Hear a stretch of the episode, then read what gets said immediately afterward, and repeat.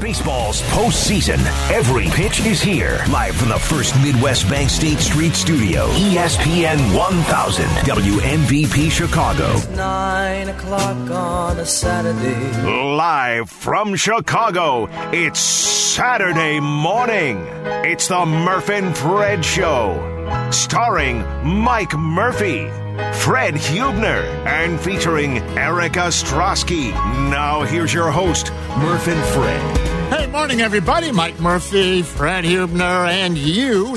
332-3776 if you wish to contribute. Fred, you wish to contribute. You don't have to Uh, phone often. in. You're right yeah, here. Yeah, often we will contribute. And by the way, Yeah, yeah. happy 14th anniversary to the White Sox World Series. Oh, White Sox World Uh-huh. Series in 2005, 14 years ago today. Eric, put in a new Murph and Fred fan focus group Twitter poll. Who's in the World Series next, Cubs or Sox? Vote now. Uh, there's no doubt about that one, is there?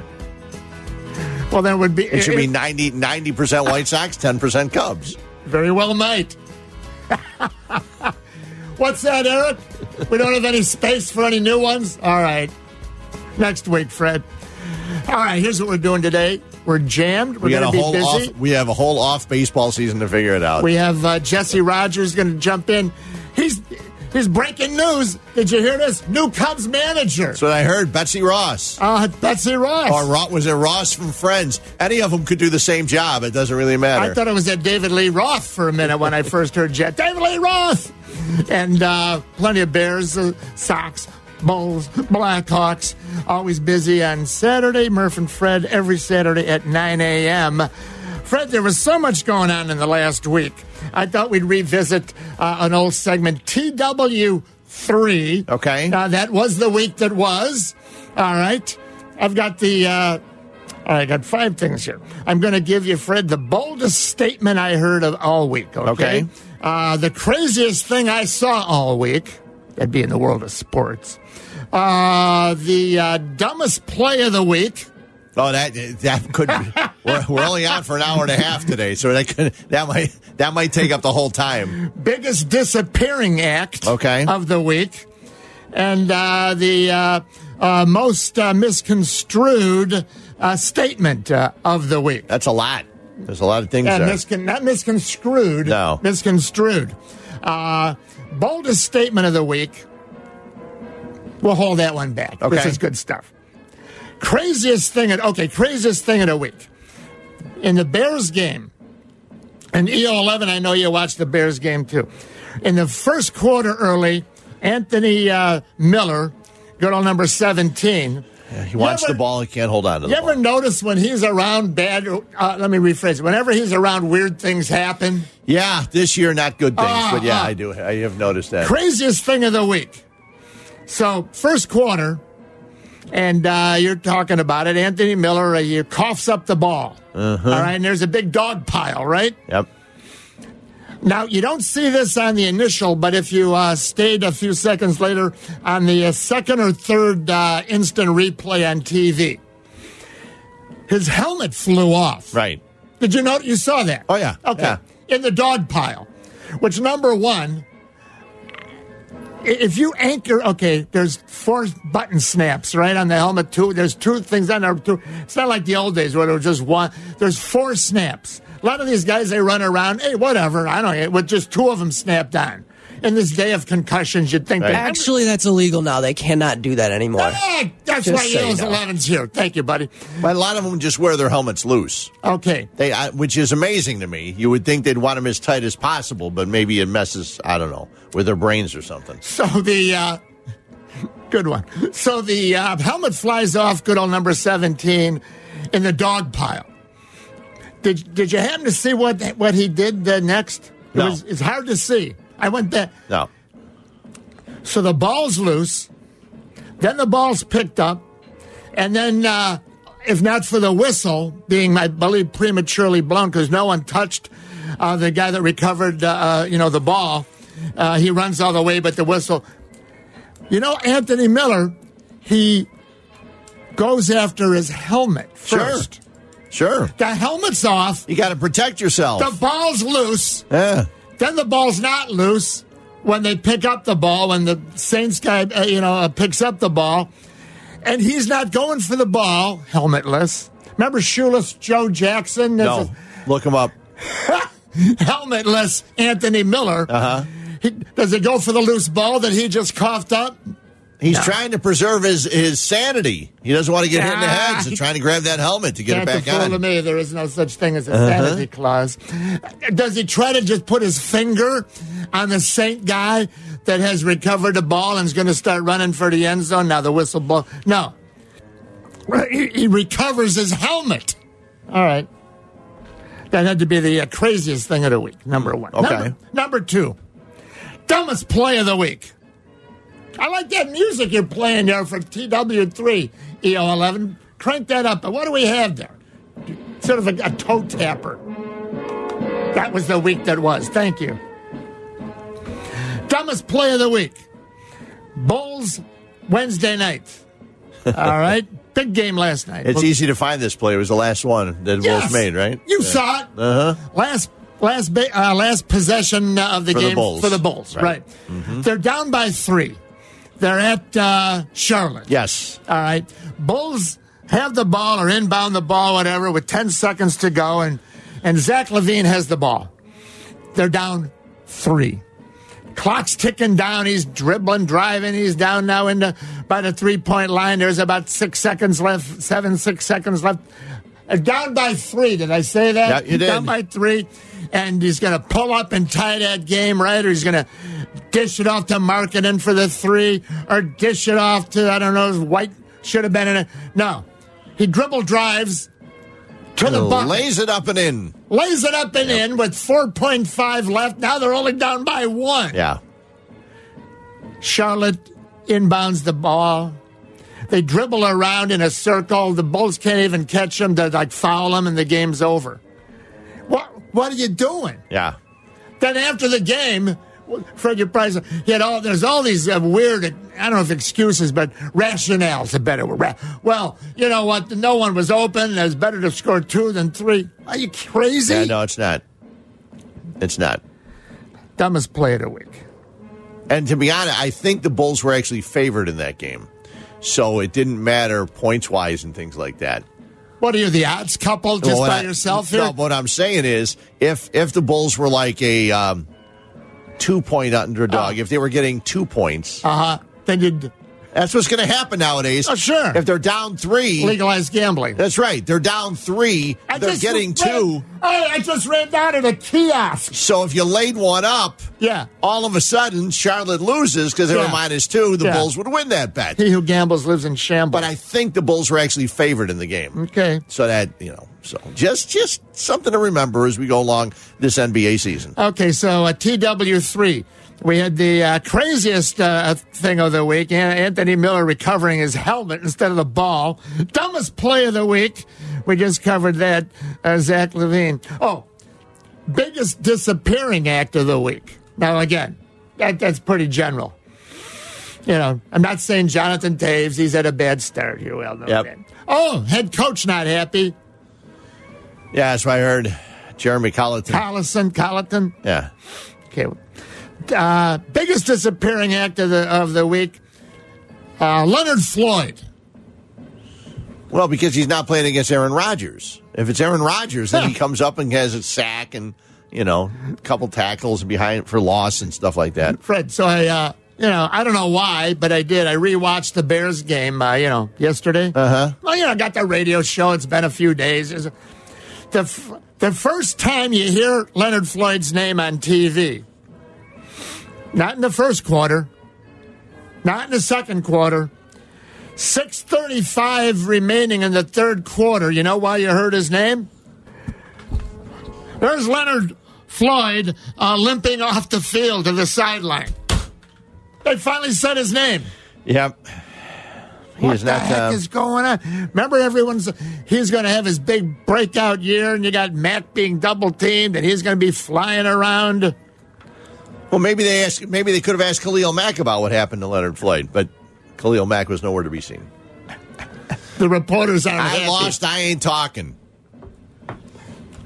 You're the you're the highest paid defensive uh, defensive player in the league, or like whatever. Uh-huh. Yeah. You got to talk to the people. Isn't there an NFL rule? You have to uh, be at the pr- after the game available. I don't know. What do I know? Never been in a locker room. Uh, all right, now number four. That was the week that was TW three most misconstrued statement of the week. Now that's just just me. I could be wrong, but we heard this one all week from uh, Coach Nagy. I know we need to run the ball more. I'm not an idiot. You know, I, I realize. Okay. Now everyone had good sport with that, and I can see why. The wheels fell off, everything goes wrong, and the guy says, "I'm not an idiot," and then. A, in radio, it's called a fun sound drop. Uh-huh. At least that's what I call it. I'm not an idiot. Now, at first blush, as they used to say, it sounds like he's, you know, pretty much uh, saying, well, but I was. You know, I was an idiot, but, but I'm not. You know what I think he was saying? And I could be wrong. I might be misconstruing this. I, I believe he was telling us, telling everybody, I had we had no chance to run the ball. Why would I keep running it? Everyone sort of turned it the other way where, oh my God, I was an idiot not to run the ball more. I was an idiot not to run the ball more. I know we need to run the ball more. I'm not an idiot. Know, I- Mm-hmm. Okay, I- I- okay. Could it be, Fred, that what he was really meaning or thinking, after after running the ball a few times, I would have to be an idiot to keep running it. Therefore, I didn't run it because I'm not an idiot. Yeah, he- I'm sort of turning this. I, I just think it was one idiot. what everybody thought. Yeah, I, I, I don't. All right. I just think that it, it doesn't matter if you get stopped three times or four times or five times or six times. You've got to keep running the ball. Otherwise, Mm-hmm. No, no, I- otherwise I you take half your offense away because there's no such thing as play action when all you're doing is Sure. dropping back. So. Yeah, and I understand he's not an idiot, but he's the play caller. Well, but- so there's only one person that can call more runs, and that's him. Though you threw in the play action, which is not always in their running plays anyway. But I, Right. but you're right. I mean, of course you're right. Yeah, but what I'm saying is, without running plays, there is no play action. Well, of course. Right. Yeah. Yeah. So they they fake the handoff. You can fake the handoff all day if you're not going to run the damn ball, Mm-hmm. and they have shown that they're not running the ball. So Right. you know, eh, this has happened. I still remember when I heard the name that came up a couple times this year, Uh-oh. Mark Mark this week. I remember when Marc Trestman said. Yeah, uh, we'd like to run the ball more often. His name came up a lot this yeah, week. it did. Stop saying we'd like to run the ball more often and run the ball more often. You're the person that makes the calls. So, I mean, I'm, you know, him saying, we look at it long enough, Uh-huh. and uh, him saying, well, I'm not an idiot. I know we need to run the ball more. I I'm would not just an say, idiot. Okay, I mean, as long as you understand that, coach. Or he could have said, or he could have uh, done the old flip flop. He could have said, "You'd have to be an idiot to keep running the ball." But I- he- See, that's what I think he meant, and I'm probably wrong. But he did say something which I make, I thought Uh-huh. made a lot of sense, and Yeah. now it's just even more confusing. Okay. Makes your head spin because what he said was, "But going into this game, the Chargers know we want to run the ball. So now, should we run the ball or should we throw the ball? Because they know we want to run the ball. No one so made- maybe we should surprise them and throw the ball. no one can make your I'm head not an idiot. spin better than uh, Linda Blair in The Exorcist. Uh-huh. Let's go to uh, Bear fan Bob on uh, ESPN uh, 1000. Hey, Bob. Good morning, guys. Hope everybody is well. Should be a pretty day tomorrow out at Soldier Field, and I will be there. right. You know, I got to call BS on Coach Nagy, Murph, and the reason is, is yeah, he is an idiot, and I'm going to tell you why. You know, I was at the Packers game, I was at the Saints game, and I watched that Raiders game. And when you do not call a game to put your players in a position to win, run the ball, not have them prepared, don't play them in preseason, yada yada yada. That you know everybody has covered ten million times. Guess what? You are an idiot. And what about Harry Hiestand too with that offensive line? Every time I go to a game or I watch it, I'm about ready to throw up. It's horrible. You know, with Kyle Long, without Kyle Long, God forbid anybody try and run the football. And what's this deal with Cohen trying to run up the gut? How about Montgomery run up the gut, or what's the other guy, Davis, or whatever his name is? How about run him up the gut for a change? Here's another thought. How about big game Troy Bur- Trey Burton? You know, absolutely worthless. I couldn't stand him last year. This year, how about bench him? You know, he don't do nothing for you. Let's see a little bit more of Shaheen, and let's see a little bit more of Patterson. It seems like to me those guys want to try and they want to play football. You know, let's see if maybe they can come up with a win tomorrow. I don't know if they can. I didn't have time this week to study the Chargers. But you know, how about run the football up the gut, and how about get a little push on the, on that offensive line? Let's see it because we're waiting. I'm tired of. Well, you know, it's only one more game. Well, you know, one more game, lose, lose, lose. How about win for a change? Hey, guys, Bob, hold, are, hold on. Yeah, Bob, ahead. you're you're a guy that really follows and watches the offensive line, and you mentioned, Yes, I do. and you- I know you do, and you mentioned Harry. He Stan uh, Stan. Yep. Would would the would the offensive line be? You know, he's supposed to be the you know one of the best ones out there. I mean, I just know what I read. Whatever. Would the Bears' offensive line, uh, Bob, Fred, be even worse than it is now if they didn't have him? I think they would. They'd be even You worse know, I- than I- okay.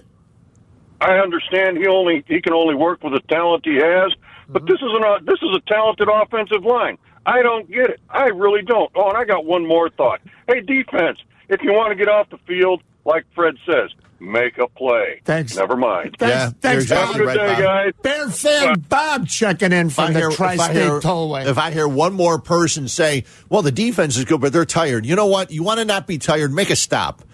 Go three and out. Okay, make a stop.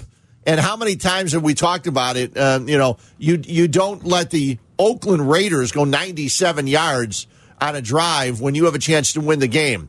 Granted, they forced a punt, uh, and then their guy had roughing the kicker, running into the kicker, and it continued. But make a stop get a turnover, get a takeaway, do something. And this defense has been brutal the last two games. The amount of yards they've given up these last two games, astronomical. It's ridiculous how bad they've been. Roquan Smith, right? Oh, they're tired. Oh, I've- so the field Fred, too long. watch the. ga- I don't know why. I watched the game again yesterday.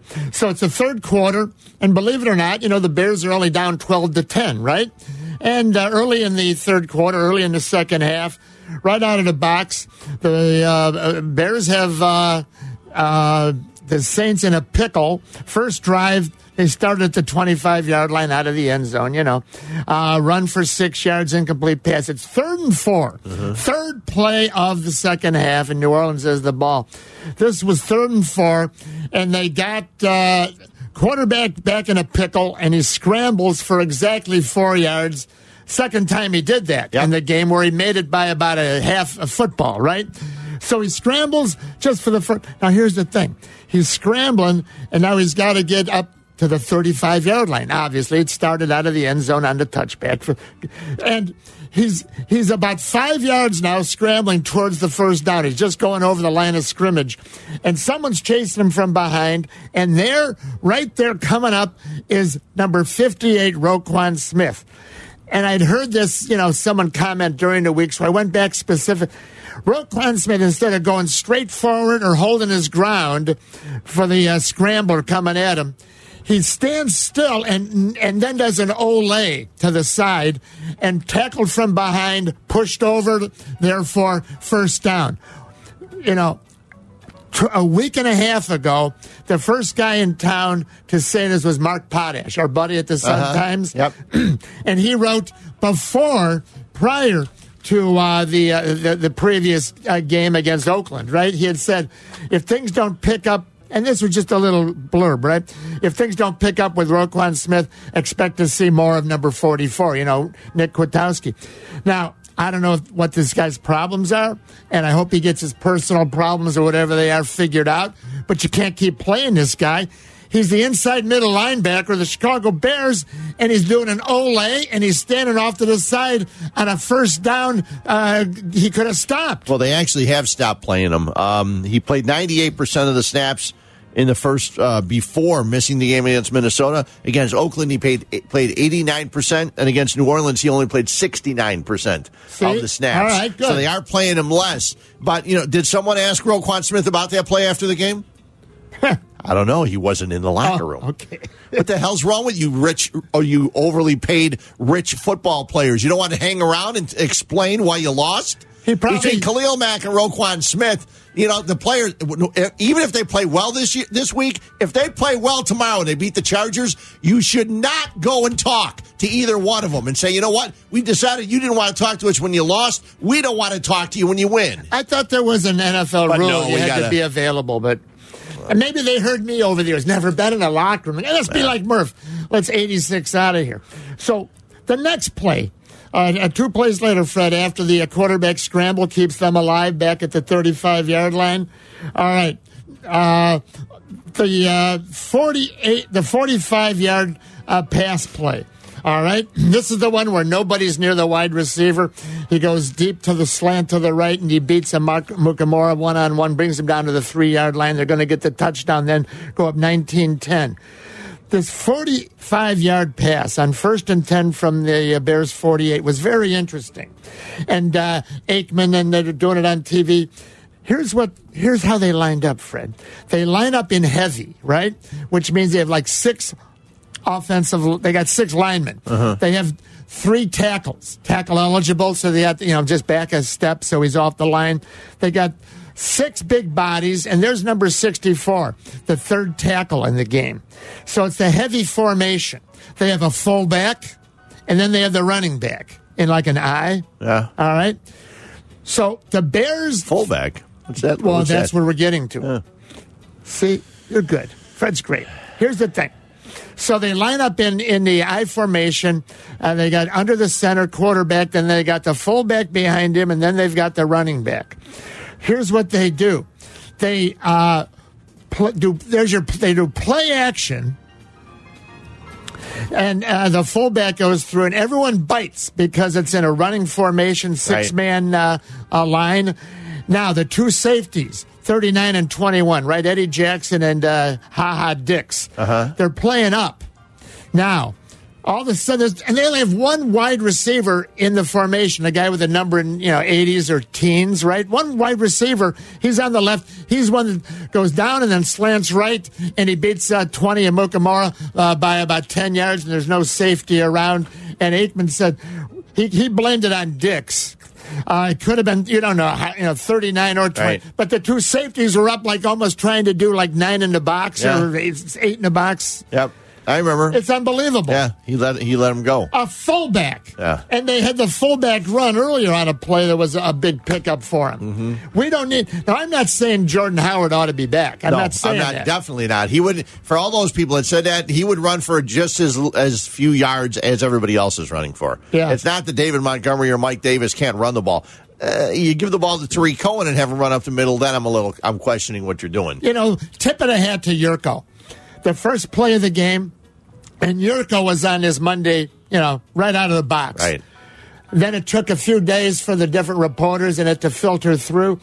And I see the Tribune guy did a nice job last night, this morning, Rich Campbell.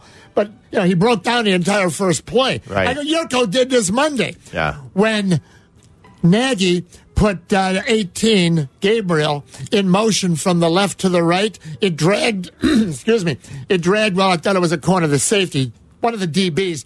It dragged the safety across, playing man. Yeah, they broke it down, but then uh, that play actually was broken down a second time. Okay. By Jack Del Rio, who said they they blocked it right, but what was supposed to happen was after they the double team the one guy, Yeah. one of those guys was supposed to fall off him and hit the t- linebacker, and they didn't do it. Well, Whitehair actually fell down. well Whitehair fell down, and that left uh, center Daniel with the decision of I got two guys now instead of one. So Yeah. that didn't. Well, okay, that didn't help either. Right. Regardless, I think it goes back to Nagy's really poor at calling a run game. Yeah. Because all he's doing by putting Gabriel in the motion, which is nice to dictate what coverage they're in, but all he does is bring another person into the box. So another hat that you got to get a hat on. See, but unless unless Gabriel's going to block, and when the guy's five six, he's not going to block many linemen.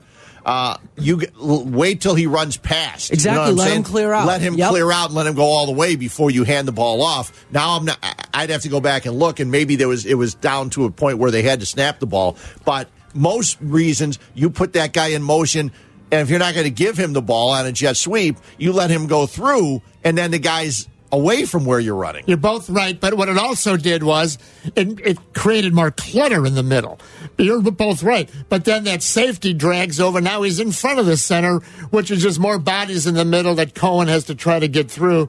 So, you know, it's sad that they worked two weeks and, and it broke down for whatever reason. It- It's sad that they just can't run the ball like Well- most teams in the NFL. I mean, ha- haven't watched haven't watched the Niner, haven't watched any team that uses a fullback. Okay, you've got an extra. You got this guy PJ Holtz, this uh, fourth tight end. If you want to, put him in the backfield and have him block Yeah. people. He's a big dude. He should be able to block someone. So we've covered. That was the week. That was the craziest thing of the week, the dumbest play of the week, the biggest disappearing act of the week, the most misconstrued, at least in my opinion, statement of the week. When we return, the boldest statement of the week, and here's a little clue. It happened about 9 p.m. last night. Jesse will stop by around 10, and uh, we haven't even gotten into all our great uh, Murph and Fred fan focus group Twitter poll questions, all that and more. Murph and Fred Saturdays, 9 o'clock, ESPN 1000.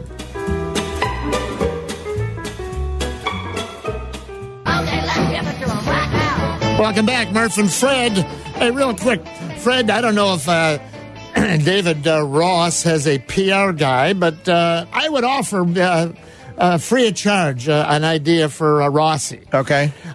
Now, he's going to be asked for the next uh, three, four months till spring training or first. You know, you're a first time manager. You know, Uh-huh. you- you've never managed in the minors or, or anywhere, which, Right. you know, valid, valid question, right? Well, it's the truth. Yeah. Well, there you go. Right. I guess that makes it valid. Yeah. More than right. But I remember to say, Dave, David, Grandpa, Rossi, come here. Okay, so that's the first thing. That's the first thing. Steve Greenberg's column today. No more Grandpa Rossi. no, because now he's one of the youngest managers in the game. Yeah, well, beyond that, he, he, now he's the manager. You don't call him Grandpa He's anymore. not cuddle- not I've- cuddly anymore. I've taken that out. He's no Yeah. no longer is he Grandpa Rossi. I uh, right, grandson, because he's the young, one of the younger managers now, if not the youngest. I, but I'll never forget. This was great. This is my uh, my advice. When Ozzie Guillen was named White Sox manager, Yep. he had the most clever comeback. When everyone would say, you know, he's never managed anywhere. If I'm not mistaken, Ozzie never managed in the minors or anywhere, right? White Sox. And uh, you've never managed anywhere, Ozzie. How are you going to? And you know what he said? I'll never forget. He goes, hey, I've been managing in my head all my life. Uh huh. In other words, every game he ever played, minors, majors, he was thinking, you know, what are we doing?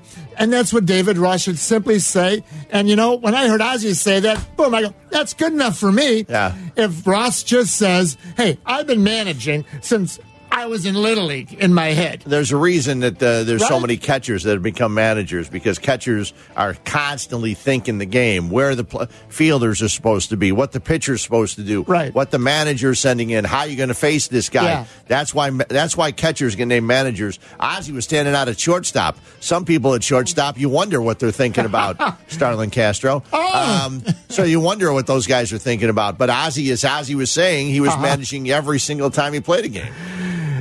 Where'd you come up with the Starlin Castro there, uh, uh, Fred? That's pretty good, huh? Well, I was thinking about shortstops that paid no attention at times, so that would have been him. Or you were thinking about uh, uh, maybe Rick Sutcliffe talking uh, uh, uh, middle of the year. Remember last Yeah. uh, June, July, uh, Sut was uh, on ESPN Lunch with a legend. 1000, huh? Yep. Lunch with a legend. We go over to the to big stadium and we're going to do rundowns and cutoffs and relays, and the games are going to start in a couple of days. And I'm going to mention his name. I don't care. Uh, Um, Starlin Castro. You know, he was our three, four, five time All Star. He was the guy that was kind of the leader up till that point. And Castro's doing Castro's things on these rundowns, and he's just he's just he's just making a mess of it. Rossi takes off his mask, he fires it at the ground, and he gets in Castro's face. That you know what? That's why you guys lose here. That's why you don't win championships like that. And basically ran him back to the clubhouse. And I am telling you, as, as, as you guys know, I mean, that set the tone for the rest of spring training. Uh, you can have fun in the clubhouse, you can have fun after, but when it's time to work, uh, Rossi made sure that everybody knew that uh, that's what we are going to do. How about that with Yep. uh, Waddle and um, Marco? Yep. Silvy. Uh, Twitter poll. Let's see what we have. Bears questions right now active for you to vote at ESPN 1000. Number one Who is the bigger disappointment right now to you? A. Mitch Trubisky. B. Matt Nagy. Number two Do you agree with this often said statement? NFL teams should draft a quarterback every year. Yes or no? Number three. Who knows best if the Bears should run the ball more? A, the fans, B, the reporters, or C, Matt Nagy? Let me roll that through again, Fred. I like this one. Who knows best if the Bears should be running the ball more? Fans, reporters, Matt Nagy. Number four, if Bill Belichick, what if, what if, what if Bill Belichick were the uh, head coach of the Chicago Bears? Uh, the Bears' record would be uh, six and 0, 5 and one, four and two, or three and three. And number five, the NFL trade deadline is Friday. Ryan Pace, you should be a seller, a buyer, or just stand pat. All right. Lots of trades uh, in the NFL already. Uh, I mean, the Niners picked up a wide receiver, and the Patriots picked up another wide receiver. Yeah, it's a lot of, a lot of things going on. You Uh, can't tell the players without a scorecard. Except they don't sell those anymore. Yeah, you got to get them online. Print them up online before you go. And that leaves us with uh, of the uh, five uh, boldest, craziest, dumbest things. That we didn't get to number one. Boldest statement of the week. All right, Stacey King last night. Gotta love Stacey. Watching the Bulls game, he says this late in the uh, fourth quarter. Fred, middle of the fourth quarter, he goes, "Was Zion out?" I think he said like for six or eight weeks. Six eight weeks, Whatever. right. Okay, good. He says the rookie of the year voting is now wide open. Coby White is now in the picture. And this is based on how long Zion's out, you know, Yeah, or yeah. what is, you know, no. Everything's up for grabs. I thought that was pretty bold. It was bold. And Game then two. on the post game show, they showed what rookies did in their first couple of games. Uh-huh. And there are rookies scoring everywhere in the NBA. Um, it just shows you what the what these players are doing. It used to be when you're a rookie in the NBA, not so you know, not like in the NFL. It didn't take you a while to get in, but sometimes you didn't get off the bench for a while. Uh, but the rookies around the NBA this week uh, are coming off the bench are starting and scoring uh, very, very well. The other, the, I thought you were going to go with the bold statement. Uh-huh. There was a time late in the game where Coby White was out there, Zach LaVine was out there, Markkanen was there, and I think it might have been Otto Porter, who's really disappeared the first two games of the season. and they're going to hold him back to 24 minutes a game for management, you know, bo- Well, I, I think they did yesterday because there's back to back today. They have their home opener against Yeah. Mm-hmm. Toronto tonight. But Stacey King, the ball went to Larry Markkanen, who had an awful night shooting last night. He made was like one for ten. at the end, but you're right. Yeah, I think he was one for 10 from three point range. Yeah. And uh, um, Stacey King said, right now, the ball's got to be in the hands of Zach LaVine or Coby White. Yeah. You can't get the ball to Larry Markkanen right now. And that was interesting. I thought that was the boldest statement I heard from Okay. Stacey King last night because you would think Larry's our guy, but not last night. And not when a guy like Coby White is red hot, the behind the back pass inside the lane. It was unbelievable what he did. Uh, Zach LaVine with 37 points, but uh, many would say the star of the game, Coby White, seventh pick in the draft. He had 25 points. Fred, 21 of the points in the second, Second half. Yep. Second half, he was 8 for 11 from the field in the second half, 4 out of 6 uh, from three ball land. And how about this? He played the entire 24 minutes of the uh, second half. When you look at it, he played. Uh, was he had the third most minutes in the, of the team? Markkanen had 31, LaVine had 33, and yesterday Coby White had 30. The uh, Bulls were never ahead until the middle of the fourth quarter, but uh, and the new nickname, uh, at least know how Stacey uh, is at Sub Zero. He wears number zero, Right. I don't know why Sub Zero. I guess because he's got ice water in his veins. I still call him Splash because almost every shot he takes is nothing but net. Rebound back tap. Picked up by Coby. Behind his back to Don. What a pass, Coby White. With his left hand. White. Oh, good screen by Lauri. Oh, do it to him, Coby. Do it to him. Finisher. Coby into the lane. Got a shot up and good. I told you, get him the ball. Woo, Coby White is showing out tonight. That's what you said, Fred. Yeah. Highlights NBC Sports, Chi- huh? Sports Chicago. And that's what you do when you've got a guy that's hot. You just keep feeding him and give him the ball. And he was going to the basket. He was making the right passes. He was doing some great, great stuff. It was fun to watch. And they are the Watchables, even though they lost in the first game. They weren't playing much defense. Heck, they weren't playing much defense for a big part of the game last night either. I mean, because they kept just nailing threes. And um, the opposition, Grizzlies did, and then they'd always get rebounds. I says, "What's going on?" Um, they've got to they've got to improve on their defense, and Hey. they just want to. And I think they want to. They just got to figure it all out. Coach Jim Boylen, what'd you think of White? He's confident. Um, he uh, he's a baller. He's just plays. He recognizes situations. He's learning as we go. He's getting better. Um, he talks to me during the game. He has, you know, positive things to say, comment on. He has suggestions on what we're doing, which is really cool for a young guy uh, in the appropriate way. And um, thankfully, he's playing for us. Hey, Coby, big game last night. I have high expectations for myself. I Uh-huh. feel like that's why I'm so hard on myself. Yeah. I always feel like that Right. I could play better. Like tonight, Uh-huh. I feel like I could have played better. Uh-huh. I had a slow first half, you know, um, but I always have high expectations for myself. That's what the you know I want to I want to be good in this league. So that's you know that's what it's going to take. Plays the entire second it's fun half. to watch. It's going to be a tough Oh. game tonight. Toronto, Yeah. uh, the defending champs, they actually lost last night, and they were probably here in Chicago before the Bulls were because their game ended uh, well before the Bulls game ended. So we'll see how things go tonight uh, at the uh, at the Big House. Can we still call it the Big House? You, they used to Madhouse. call it that. The Madhouse. Uh, hey, it's just- only the Madhouse for hockey. When and, and For then me. uh, when will yeah good point when will uh, Coach Bo- hey Coach Boylen when you're going to put Coby White in the starting lineup I don't think he will right away or will he he might be I like- forced to I like Satoransky. I know Yeah. he might be forced to Yeah, I don't know. I'm not so sure about Kornet, except, and I don't mean Jordan. Uh, I'm not so sure about Kornet. He- Uh-huh. He, just he, he can rebound defensively, Yeah. but him taking the shots, he Yeah. came down and took shots on back to back possessions yesterday, and I just said, okay, that's enough. Just rebounding, you know He came in give the ball the to big someone else. though, you're right. I know he had Yeah. some big rebounds, Yeah. but it's like I don't want him shooting. Yeah. We got enough shooters. I played the bugle not the cornet Jesse Rogers in a few minutes and Murph and Fred back in a flash ESPN 1000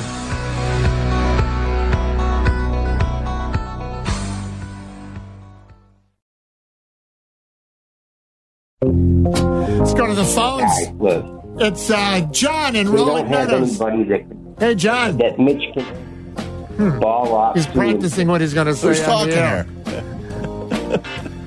Is that John? Try him again. Hey, John. John, what's up? Hey, buddy. All right. I knew not to go there. No. I knew not to do that. No, John's fine. I said John might be having a problem. Anybody that knows John, get over to his house immediately.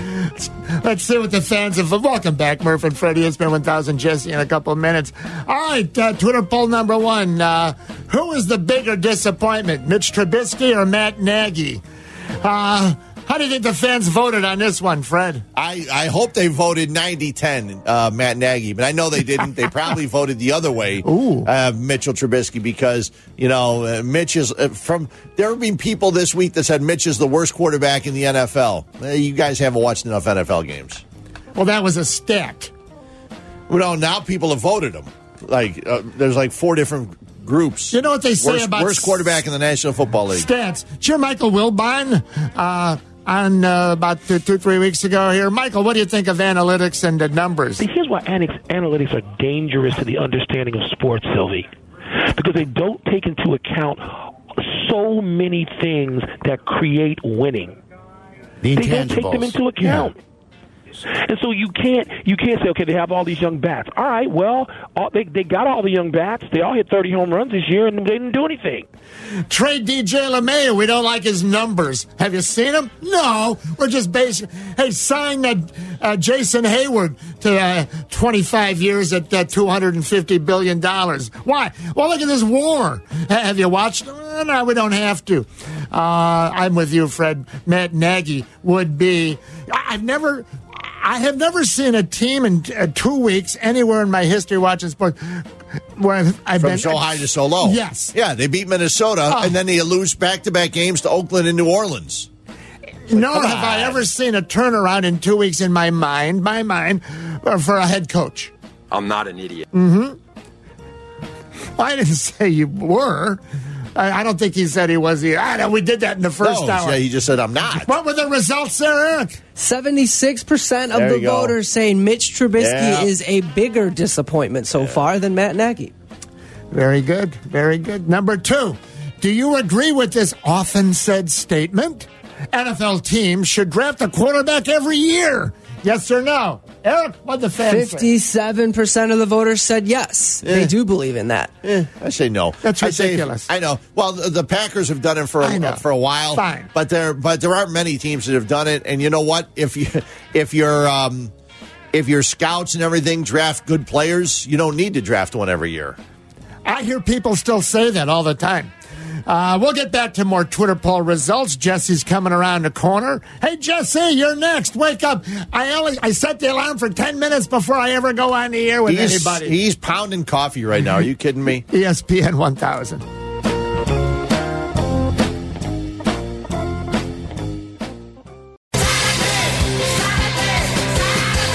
Hope you're having a great day. Saturday. Glad you're with us, Murph and Fred. Every Saturday, ESPN 1000 at 9 a.m. One minute away from Jesse Rogers. Oh, by the way, get the big voice guy in here. And Jason McLeod is still on the Cubs payroll. Oh, yeah, he sure is. So I'm listening. This I listen all the time as you do, Fred, ESPN 1000. And I heard the little guy, Jesse. And he, I have a little soundbite. Jesse's listening on hold right now. Jesse, hi, Jesse. I know you're listening on hold right now. And he loves throwing this one out. Remember, he said people hate this, but seven out of ten years we'd like to make the playoffs. Well, they went four for four. So there's a, there's a couple years in there that they may not. The little guy, Jesse Rogers. Hey, Jesse. Hey, Jesse. I don't know if he went to uh, math class at NIU or. Jesse went to every class. I didn't know there'd be mathematics involved when I took the job, Murph. Hey, Jesse, good morning. Seven out of ten means three out of ten you're not going. All right, I think there's a good chance 2020 could be number two. Hold on, hold on. Now, Jesse, hold on. There now. you go. Let- Let's hold on. Seven out of. And Theo said that when he took over, which is fine. I mean, that's, I said terrific. You know, seven out of ten for my favorite. Now wait a minute. now. Everybody thought that was great until they didn't make it once. And then he was- right. His first, all right. His first year was 2012, right? He finished fifth. 2013, fifth. 2014, fifth. Uh, then 2015, even though finished third, there's there's playoff number one. Uh, 16 is of course World Series playoffs number two. Uh, 2017 and 2018 he makes the playoffs. So he's so far he's four out of eight. He's got two years left. So the best he can do is uh, sick. The best he can do is uh, Remember, he said sick. people hate this, but seven out of ten years we'd like to make the playoffs. Well, they went four for four. So there's a, there's a couple years in there that they may not. But he can do no better than six out of ten, which Yeah. still, which still sounds like Joe Men. Two out of three ain't bad. Six out of ten ain't bad. Jay. Good morning, Yeah, buddy. I, I, guess, I guess I gave him the, That's a little bit of a break. That's starting, all right. I, I started. I started him at 2015. That's okay. I'm just You know. playing with you. I know you are. Fans, good, good to see you guys. Say hi. Well, good to hear you. How you? Where? Oh, there he is. He's on the. He's right there on State Street. Hi, hi, Jesse, waving at you. Good to see you too, my friend. All right, and Jesse. Uh, well, you know, Jason McLeod's still on the payroll, but we we don't care about that right now. We got bigger fish to fry. Tom Brennaman. And I don't. li- I've said it, Fred. Have I ever been a fan? You don't like him. I don't like him. No. I don't like his dad. In fact, the greatest By the way, was- he's doing the Bears tomorrow. yeah, I know. And then when he comes on, is that with Troy? Who is it? With uh, Troy? Who's his No, site? tomorrow. Tomorrow it's Chris Spielman. Okay. Not uh, Jesse. I'm too old to do a drinking game. You know, remember the old drinking games? You know, someone would say every I have to have a shot whenever he says, you know, the little guy. so every so whenever they That's what show, got us in trouble back in the day. when- yeah, three in the afternoon, Gibsons were rolling out. We do, the, we do the morning show. We're done at ten. What time did they open the door over there for you? you Ten thirty, half hour early. There was a lot of that back in the day. Give me a cab. No Uber. All right. But uh, the, the thing about Tom Brennan, oh, the greatest thing when the season ended, no more Marty. That was, yeah, that was a great Oh, jeez. now, he, now, hold on. He was the guy that because the Cub fans threw some stuff on the field, and we're having things, but there was fans involved. And then he tried to sort of pretend Yes. like he never said it. And, and then the Yankee fans do it last week. I don't know if he's anyway. That's neither here nor there. But and Tom, you can have Tom, but. He was great. He was. Uh, who was he on with this week? Let's Probably see. Cap. Let's see. Cap Tom Brennan was Silvy? on Thursday at nine thirty-four in the morning. Cap. And this is what Tom Brennaman said about the Cubs this year, and be thinking, why did they? What was the? Paul Sullivan always says we still haven't heard a reason from Theo as to why Joe Maddon's been uh, didn't come back, why you know fired or let go. I don't know if we agree with that, Jesse, but that's what Sully keeps saying. We're still waiting for a reason. We've been told, well, you know, uh, accountability, and well, here's what Tom Brennaman said uh, the other day. I have come to really appreciate that Cub team very, very much. Ironically, in a season where they didn't make the play make the playoffs, I just love the fact that it doesn't matter whether you're playing them in June or whether you're playing them in September with big games on the line. I've never seen a team that runs out ground balls like the Cubs do. And that's one of the little things that you'll start to see in slippage from a manager and, and players that want to play or don't play from a manager. Huh? That's, now that's Tom. Yeah, well, uh, he didn't every watch. He didn't watch all the games. Well, no, I mean Well, every well- team's got guys that don't. But he, in general, and he, he sees them what nineteen times a year. Okay, Jesse. Well, yeah. I mean, obviously, I was sitting in with Cap for that interview, and here's the strange part. If you want to look at it that way, okay, maybe they do run out their ground balls. Then why? Then what were they doing once they got to first? Because they led the league in those outs on the bases, so they stopped running from first to second to third to home. I guess I, you know, Tom's viewing it as an opposing broadcaster. 18 games against the Cubs, and that's all Tom has seen. No, I'm not. I'm not criticizing Tom, but Uh-huh. everybody has their own viewpoint. Um, I would say that you know they. He said they played hard. They lost nine in a row, including five one-run games at the cr- most critical time of the year. So I would, I would, I would push back on some of those assessments of All the. Cubs. But again, that doesn't mean he's wrong. He's only seeing it from his perspective, just like you have one and just like I have one. Jesse Rogers with us. All right, Jesse. Uh, I've done some. I've done. I've done the heavy lifting here for for all of us. Okay, I now have in my right here on the. Remember the yellow pads, Jesse, years ago. Jesse, Oh, yeah. run down to Walgreens. I'm out of a yellow pad. Not white, but yellow. I've got to be right. And uh, so I have jotted down, Fred. You can see right here on the yellow pad the Cubs uh, opening day uh, lineup. Okay. All right, not batting order. Lineup. But I know in your team you still have Castellanos and the Cubs. Oh, don't yeah. you? Yeah. By uh, the way, that's number one, young man. I think you play right field for the White Sox. Well, you I too, think. Fred, young man Fred. But young man Jesse, Yeah. you and I heard you and a Caparuschio uh, many times, I believe. Uh, correct me if I'm wrong. uh, saying, "No way, Nick, I- I- Nick Castellanos is coming back this year." Uh, I will disagree. I think he will be signed by the Cubs. But here's here's my lineup. All right, outfield left to right. Castellanos in left. Uh, Whit Merrifield in uh, center and Jason Heyward, unfortunately, in right. Third base, Moose Moustakas, 33 home runs, uh, oh, free agent, uh, Brewers. Baez at the short. Nico Hoerner, second. Rizzo at first, and uh, and of course uh, Willson Contreras, the catcher. So what I see coming, Jesse, is a trade of the left fielder Schwarber. Not that I want to get rid of him, but there's very few guys that have market value. A trade of the third baseman, uh, and you sign free agent. See, the only way this team can improve, since there's nothing uh, coming up in the farm system, as we all have uh, regurgitated to death, is that you've got to trade some name players and fill those roles with free agents. And uh, somehow you finagle with the right, could be a three way trade. One of these trades then could land you young players going to the Royals and Whit Merrifield. So I have an outfield of uh, Castellanos, Whit, Merrifield in center, Heyward in right. You got uh, Moustakas, Baez, Nico Hoerner, and Rizzo, and and Contreras. And then you know, just something I jotted down. Odds are none of that will happen, but it's a lot of work, heavy lifting for Theo. Now that the manager uh, chases over Theo uh, uh, for Theo uh, Jesse, Yeah. he's got to start making some moves, and you're going to have to make some trades and fill internally. I mean, fill rather with free agents. That's really what he's got to look at first. Yeah, it's going to be one of the busier off seasons for me as a reporter for sure, and, and obviously what they're going to do at the, the front office. They're going to be on the phones a lot. I'm going to partially disagree with with your prediction. I'm going to punt the center field question. You might be right about that. I don't have an opinion just yet.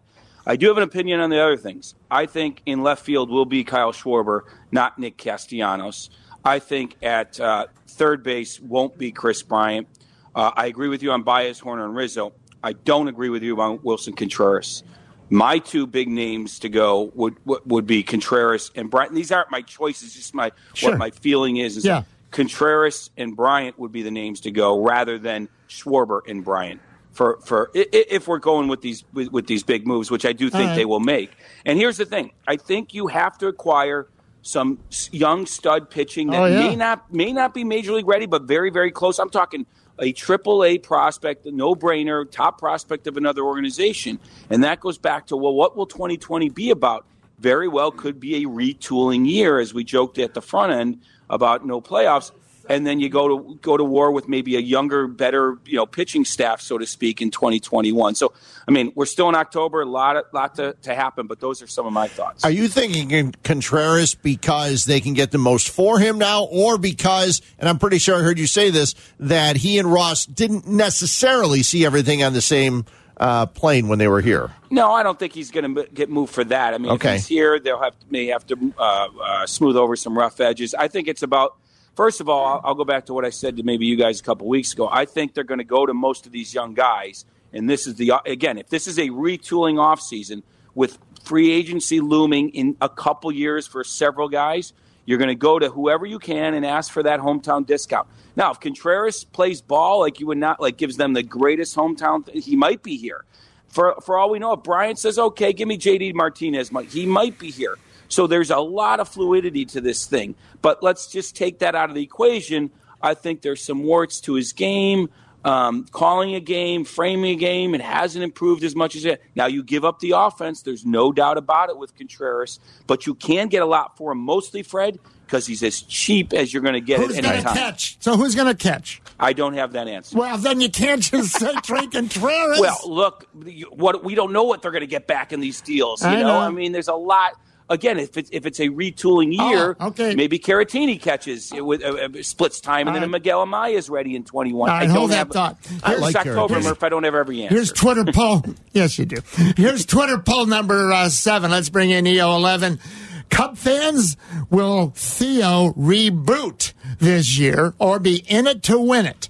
And where'd I come up with this? Because you and Kaparuski Yeah. again all week. No, no, no. I inside sources. They're going to retool.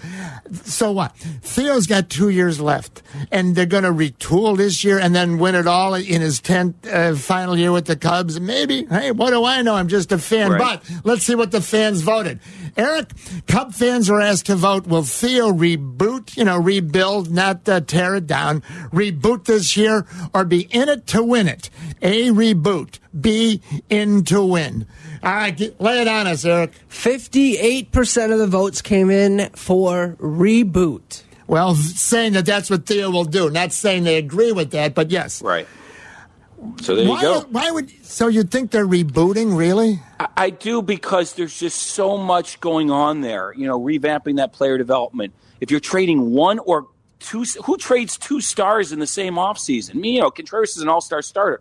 You know, if it's going to happen, Uh, who trades two of them? Uh, you don't have enough pitching. How are you going to fix the staff to go to the World Series next year? The way Lester performed at the end there, you're hoping Darvish and Hendricks can be one and two. You're hoping Chatwood can come back in and be in the road. I mean, I just think there's too much with a first year manager to expect. Look at David Martinez. Took him that second year. I do think you can get right back at it in, in year two for, for, for David Ross. Just just my feeling. If you are revamping your lineup and your pitching staff and your manager, wow, it's hard to envision one year from now. So the window, playing. the window's closed right now, is what you're saying. with this group, it does. I mean, yeah, with, yeah, with the 16 group, Mm-hmm. Yeah. it kind of is. But it, but but it can open up real quick. It's not a rebuild. It can open up back real quick in a year. But I kind of think, yeah, we're we're, we're moving in that direction where it's closed. He's the squanderer, not you, Jesse. Theo, the squanderer, Epstein. So it all boils down to uh, ad infinitum uh, that uh, well, there was no farm system developed in eight years. That's why all this scrambling, and he's in the pickle because there's no one to fill internally. Any of the you trade the third baseman, you trade the catcher, you trade the left fielder, you trade whoever you want, and, and the cow jumped over the moon. It's nice and clean. Bring up the left fielder, get a bundle for Schwarb. So you know what I mean, bundle. Trade the third baseman, get a lot of stuff. Bring up the uh, young third baseman. Hey, trade the catcher, bring up the young uh, pitching. We don't have to spend no big money on pitching. We got them. There's nothing coming up, so that's why the window has slammed shut. Yeah, and by definition, unless you're trading star for star, then you are retooling. Meaning, Bryant brings you back three prospects. Not and maybe necessarily because you can fill them with a free agent. well, I just I don't think they're doing Well, that. I no, don't think no, they're no, going. I don't either. No, but I'm just saying you can also go Yes. that route. Uh, the weird, the weird thing too is, though, and I and I agree with. you. I mean, uh, I of course we agree that the uh, Cubs have not developed pitching in their system. But if you look at the World Series that's going on right now, five of the st- top six starters have all been acquired in trades. Okay, all three of them for Houston, and two of the three from uh, from Washington. So apparently, most of these teams are making their team by buying pitching once they get everything else set. free Yeah, agents right. or young, but or triple or young guys in a trade farm system guys who, who wouldn't be ready right away. Maybe. But they're able to move. They're able to move people to go out and get these guys or sign them as free agents. I mean, look at it. You've got you've got Corbin, you have Scherzer, and then you have all three: Verlander, Cole, and uh, Greinke. They're all guys that they brought in because they didn't have enough pitching. yeah, but then the, the Nationals and they fill those spots internally with Soto and And uh, Robles. and Robles. That Thank catch you. he made at the first inning was Well, like yeah. huge. Right. Look, I think I think the equation you have to find somebody through your own draft. I don't care what what position they're playing. Right. Right. It could be so right field pitcher. You need some guys coming up because Sure. for five years you're paying them six years. You're almost Right. paying them nothing. Yeah. Then you can spend where you have holes. So, Yeah, Houston's yes. got it on the rest of the players. I mean, Kyle Tucker playing yesterday, and he's a guy that's been sitting most of the time, and he comes in and he gets on base yesterday. If so you don't have the third leg of the stool,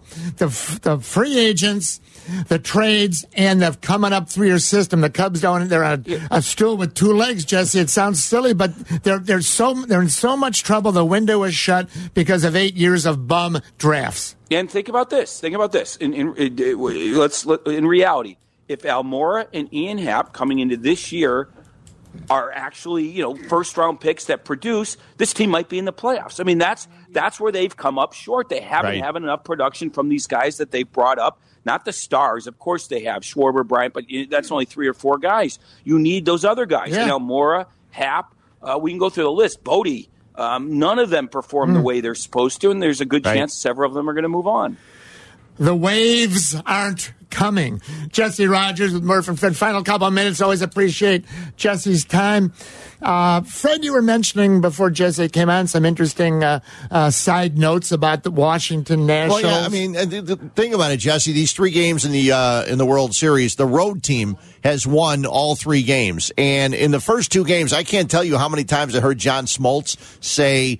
The Washington Nationals just put the bat on the ball, and they were doing it, and they did it in that big inning where they just hit the ball. Houston made some mistakes and made some errors, and it's funny. Yesterday, the Nationals up two nothing at home in front of their home crowd, and what do they do? They swing for the fences and strike out 13 times and don't put the bat on the ball. Yeah, I, I, I, let me just say that, and I have no idea. You know, there could be a lot of reasons, but what, what it reminded me of was 16 when the remember the Cubs stunk when they came back home. Uh-huh. First World Series since 1945 at home, and they were terrible. It reminded me of that. The Nationals have never hosted a World Series. I, I, I believe in this. You come back home, you it doesn't shock me. You're swinging for your fa- you're trying to impress your fans. You Yeah. get- your your adrenaline's pumping, and you're up two nothing, and you try you get out of your game. That did not surprise me last night. Now maybe there's other Mm-hmm. baseball X's and O's reasons, but it didn't shock me. They came home and laid it down. All right. Now, you guys have led me to a soundbite. Uh, Jed Hoyer was on uh, ESPN 1000 back on August 2nd, 10.04 in the morning. And uh, they were asking Cap, you know, when's Zobrist coming back? Okay, great question. But here, When's Zobrist going to the Angels? Jed wanna. Hoyer, Jed Hoyer, And then Tommy La Stella's got to find a new place to play. Interesting, interesting response. I have decided that I would not be unhappy with Jed Hoyer as the Cubs' next boss when Theo uh, says bye bye and takes his seventy-five million out the door and goes back to living in Boston. He's only got twenty million left, and the waves aren't coming, and the window's shut. Peanuts, but Alex, anyway, peanuts. anyway, and Jed, you know what? He's very philosophically different from Theo in many ways. Here's a brief cut, everyone. Uh, Jed Hoyer, and he's talking about, well, walks and sink, like you guys are just Yep. talking about, ex- making the lineup longer, getting men on base. our goal is to sort of get back to a little bit of a longer lineup. I mean, that's why we went out and got Castellanos, and that's why we got Kemp. And you know, at some point, you know, we'll get you know get Zobrist back in September, but you know, we have to have a longer lineup. I think it felt a little bit. You know, it's about having sort of a relentless approach and grinding out the opponent and, and being able to get into the bullpen and and taking advantage of it. And I think that there was periods in 15, uh, in 16, and, and certain periods in 17 where we did that. And I think we've sort of gotten away from that kind of grinding approach. Uh, I don't feel like we're at that place as an offense where the opposing starting pitcher, you know, is, is exhausted after the first couple innings because the number of pitches and how good our at bats are, and you know that's how you feel when you when you face you know the best offenses in baseball. See, I That like was good stuff. I like Jed. Yeah. And a, a few minutes later, here's a much shorter cut. Uh, here's Jed again, and he's talking about the leadoff slot and something I never heard Theo allude to. Jed actually said what I've said for years: guys, for some reason, have a different mentality when they're moved up to the leadoff slot. Remember Schwarbs? Everything went course, wrong. yeah. Here, here's uh, uh, Jed following up more. There's not a lot of guys like that in the game. Um, Fowler. And there's no question, like since Dexter Fowler, we have struggled in that spot, struggled to find someone that can feel comfortable there. I think that um, with some players like Dexter, seeing a lot of pitches is natural. Um, getting on base is natural. It's what he does. I think for other guys, they they kind of change what they do when they lead off, and you know I think that that is uh, that's been a huge problem. Someone actually admitted it. That was back in August. Guys do uh, react differently mentally, you know, when they, they badly enough. So I'm telling you, Jesse, they need, you're right, they need starting pitching. They need at least three or four bullpen guys.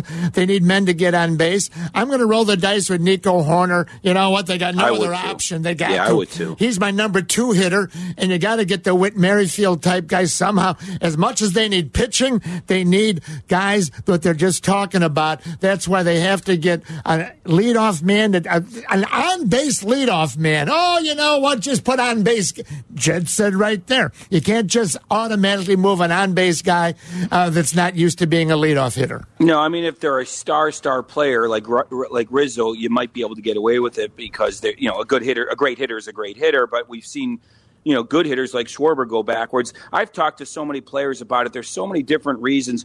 One reason that keeps coming up, Murph, and I didn't hear it that often back in the day or whatever. It's just the idea of you're you're you're batting so quickly. I know it sounds strange. Let's say it's the Cubs are at home and center fielder has to come in after the top of the first, and he's the leadoff man, right? He has to quickly get the bat and he's out the plate. And there's a mentality about that. Or if you're on the road, you just you don't even have a moment to see one pitch like the number two hitter would. It sounds strange, but I guess maybe Yeah. in reality, it's just some guys aren't ready to hit right away. I'll tell you something else. When they moved Schwarber there, which was a disaster, he'd take a fastball down the middle on the first pitch because he's Right. thinking, I'm supposed to get on base instead of hitting it. Jesse, anyway, buddy, we're up against the clock. But I'll leave you with this. What are you going to get for Almora and what are you going to get for a Happ? You're going to get Zippo. Yeah, no, I agree with you. It's they've got to be add-ons in a Yeah. bigger trade with Bryant or Contreras. And or, there's Look, nothing in the farms. He's in the biggest pickle of his life. He's got to see. He's got to tell people, you know, hey, don't tell him we're going to reboot. He's there's no, almost no way to turn this thing around. there, let me t- remind everybody as we head into the hot stove, which is going to be nuts with rumors. There is nobody off limits for the Cubs. Yeah. That includes Javi Baez. That includes Anthony Rizzo. It's about maxing out the situation at hand, meaning hometown discounts if you want to sign up, or unbelievable return on a trade. That's what's going to dictate who stays and who goes. There is no emotion left in Theo or Jed, in my oh, opinion, No. with their players from 16. Moving you know checkers saying? around No on the emotional check. ties. All he's going to be doing is moving checkers around on the checkerboard because without the farm system to fill in, you're just moving pi- pieces around. It's going to be almost He impossible. can't move Javi. He's on the cover of MLB 20. Comes out in March. Anybody can anybody can be moved, including you two. Well, there's no doubt about say that. Good, say goodbye, Jesse. Goodbye, Jesse. Ah, this is my guy. Perfect. Thanks, buddy. Oh, he wears me out. Yeah. You know, to, speaking of wearing you out, yeah, I'm with Mongo tomorrow. Hey. Me and Steve Mongo McMichael. Wait till you get Mongo's spin on what the defense and this Bears team looks like. We're going to be out at Mike and Denise's in Yorkville. Nice. Be there from 9 until noon tomorrow, getting you ready for Bears and Chargers and uh, hopefully a Bears victory. I said that last week when I left the show. I said, oh, the guys will be here on Monday talking about hopefully a Bears win over the Saints. well, that didn't happen. And Jason McLeod is still on the Cubs payroll. Fred, we didn't even get to talk about the Beer Summit coming to Chicago. Uh, continues through Sunday. It's going to be at the Field Museum, the Natural History Museum, uh, the Old Town Tavern Walk. You'd love Nice. Real nice. I'm, I'm, I'm going to walk to a couple of taverns now. it's early. We get off early today, 1030. Want to thank all our guests, Jesse Rogers. Uh, good job. Thanks to Eric Ostrowski, as always. He'll Yeah. be with me tomorrow. Murph and Fred saying, thanks for listening. Thanks for calling. See you later, everybody.